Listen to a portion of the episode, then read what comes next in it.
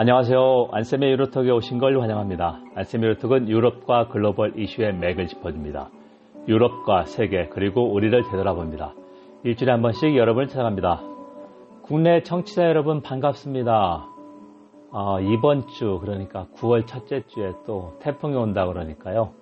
어, 건강 잘 챙기시고 또 수도권에서는 사회적 거리두기 2.5단계입니다. 어, 여기저기 많이 신경 쓸게 있습니다.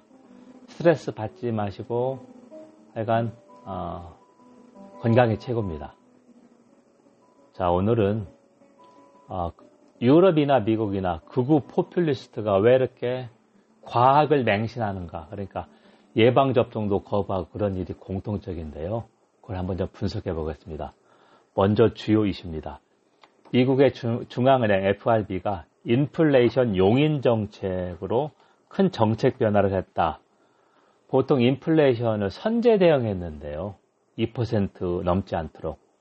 아, 이거를 평균 물가로 바꿨다.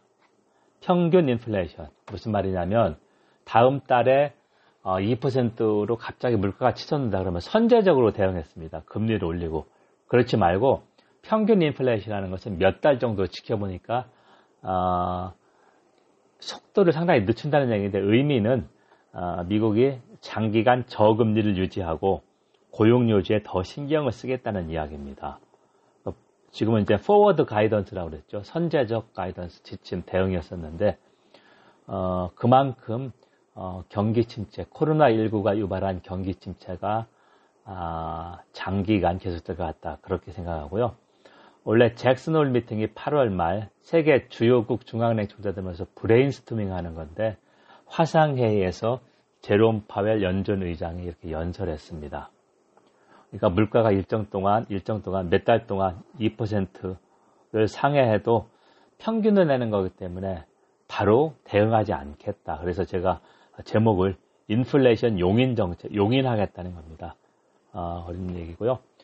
이탈리아의 극 어, 급진 좌파 정당 5성 운동이 있습니다. 별 5개, 5MS라고 하는데 어, 기존 정당으로 거의 변했다.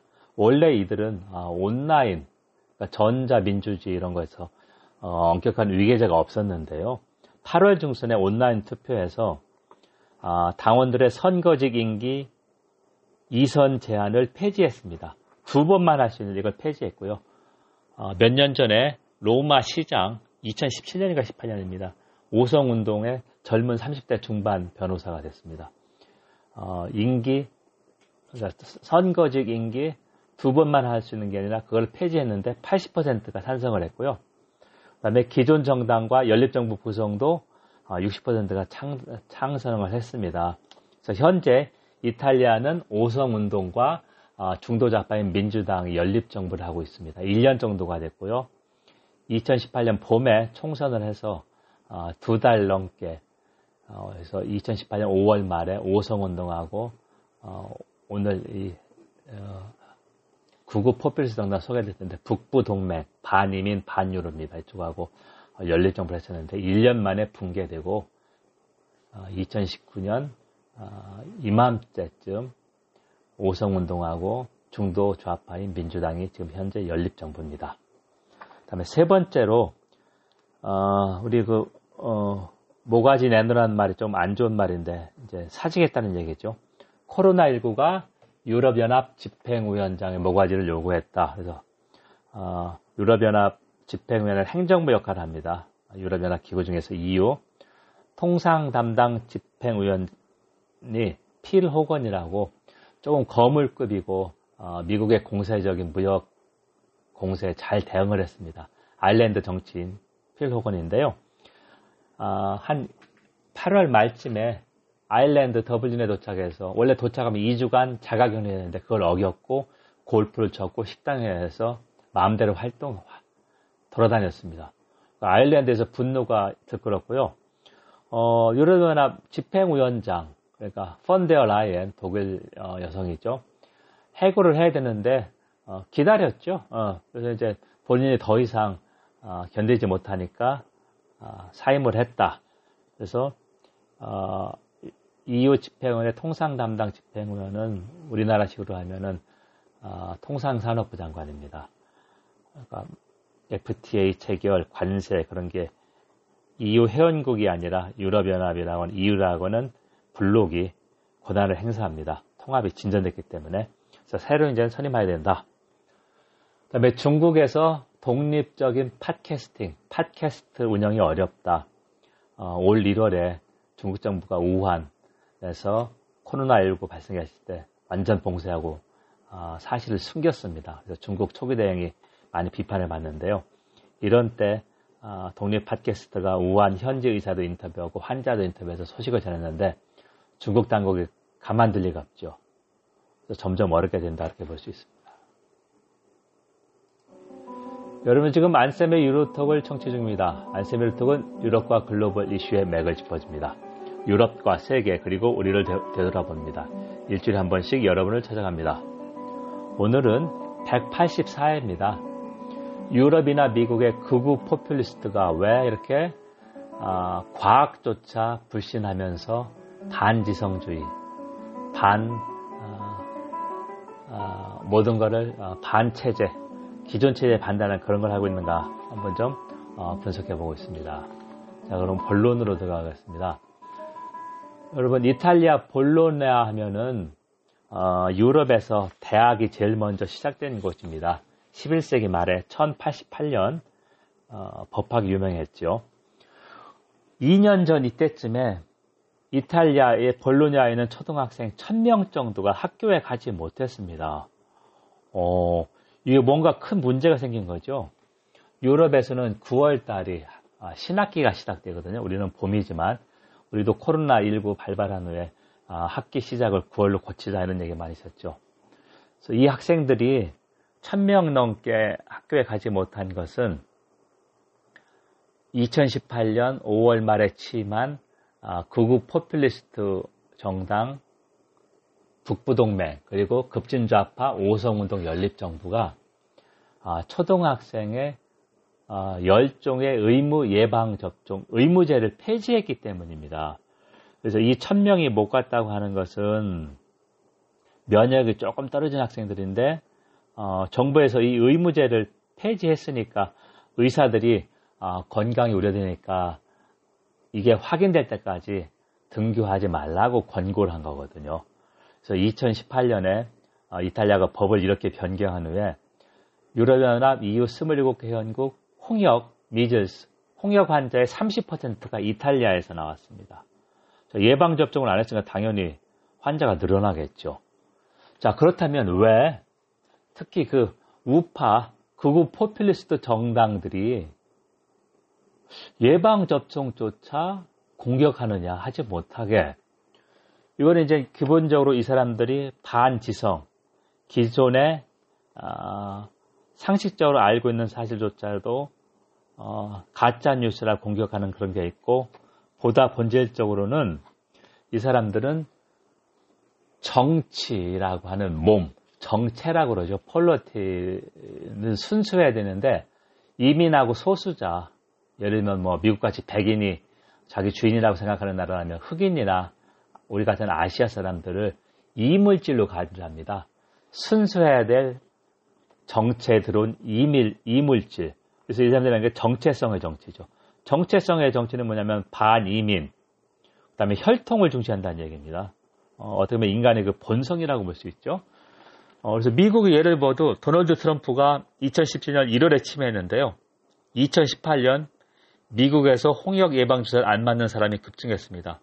이런 거 경시해가지고 어 그러자 WHO 세계보건기구 유엔사나 세계보건기구에서 예방 접종 꺼리는 사람을 어, 글로벌 보건 일기 10대 위협 중에 하나로 했습니다.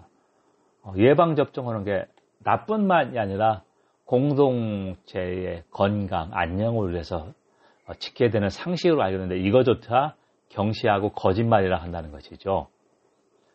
그래서 이제 다시 한번 정리한다면 어, 구국파가 볼 때는 정치라는 몸, 정체에 이물질이 들어왔다. 그게 난민, 소수민, 유색인종 그런 거고요.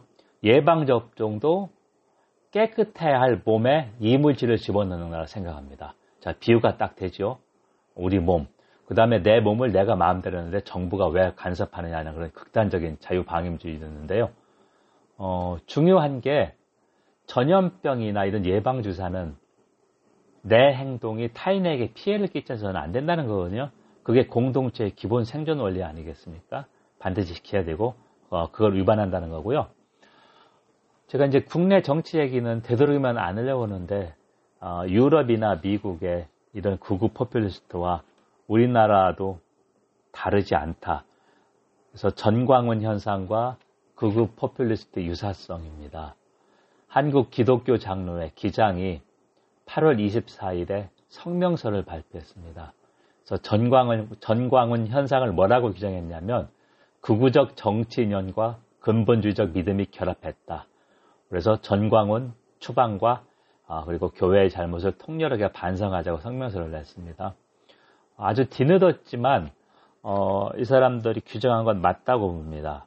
극우적 정치 이념 어, 제1야당이 야당의 일부지요. 예를 들면 어, 미, 통당의 한 10에서 20% 이쪽이 어, 전강훈하고 결탁한 것이죠. 그리고 아직도 어, 미통당은 어, 이쪽하고 확실히 선격교를 못하고 있습니다. 자, 그래서 이 사람들이 볼 때는 어, 전광훈 목사가 뭐라고 했냐면 북한이 테러를 해서 어, 사랑제일교회를 망가뜨리려고 코로나19를 퍼뜨렸다. 그거는 저는 어떻게 해석하냐면 어, 제 해석입니다. 현재 정부가 어, 종북 정부 아니면 빨갱이 정부이기 때문에 북한이 이렇게 테러하는 것을 방치했다. 그래서 자신들에게 책임을 물리고 있다. 어, 유럽 극우 포퓰리스트 정당하고 상당히 유사합니다. 그렇죠? 어, 참 이런 어, 코로나 2차 대유행이 가을이나 겨울 정도 예상했는데 유럽에도 이미 7월에 왔고 우리도 8월 중순부터 전국에 깜깜이 환자도 많이 생기고 퍼지고 있습니다. 그러니까 여러분들 어, 건강 잘 챙기시길 바라고요. 제가 이 코너에서 몇 번 말씀드렸습니다. 3월 말에 코로나19 걸려서 어, 치료받고 나은 다음에 환자 치료 혈장까지 저는 기증했습니다. 직접 이 어, 환자 생활을 했기 때문에 어, 많이 답답하고 또 후유증도 많은 사람이 있는데 저는 아직까지 후유증은 없습니다. 그래서 걸리지 않고 어, 예방하는 게 최고라고 생각합니다. 많이 불편합니다. 바깥에도 다 마스크 써야 되고 보고 싶은 친구도 못 만나고 당분간은 이게 언제까지 될지 모르지만 직콕 생활을 우선해야 되기 때문에 하지만 우리가 사는 공동체를 위해서 개인의 건강뿐만 아니라 제가 안타까운 게 어, 대구 경북 어르신들 한 3,000명 넘게 8.15 광화문 집회에 참석했습니다. 그런데 이 사실을 숨겨서 할아버지가 할아버지나 할머니가 코로나19에 걸리니까 손자 손녀 걸렸고 그 다음에 어, 선생님 하는 자식까지 걸렸습니다. 3대 감염, 가족 감염. 그래서 대구에서는 한밤중에 5, 600명의 학생들이 운동장에 불려 나와서 코로나19 검사를 받았습니다. 왜냐하면 광화문 집회에 참석한 어르신의 아, 자식이 학교 교사인데 부모님 때문에 감염돼서 학교에 바로 알리지 않았겠습니까? 이게 광주에서 있었습니다. 어, 그래서 종교라는 게 예수님께서는 원수까지 사랑을 하고 그랬는데 사랑하지 못할 망정 타인에게 피해를 끼쳐서는 안 된다고 저는 상식적으로 생각하는데요. 어, 참 여러 가지로 현실이 녹록하지 않고 힘듭니다. 하지만 여러분들 어, 힘내십시오. 그리고 어, 좀 더 나은 어, 현실을 위해서 어, 노력하고 어, 하여간 음, 현재 생활에 충실하게 했으면 좋겠습니다. 여러분 지금 안쌤의 유로톡을 정치했습니다. 안쌤의 유로톡은 유럽과 글로벌 이슈의 맥을 짚어줍니다. 유럽과 세계 그리고 우리를 되돌아봅니다. 일주일에 한 번씩 여러분을 찾아갑니다. 오늘은 유럽과 미국의 극우 포퓰리스트 정장들이 왜 예방 접종까지 거부하는가 이 사람들이 얘기한 정체성의 정치는 무엇인가 그를 심층 분석해 봤습니다. 경청해 주셔서 감사합니다. 다음 시간에 뵙겠습니다.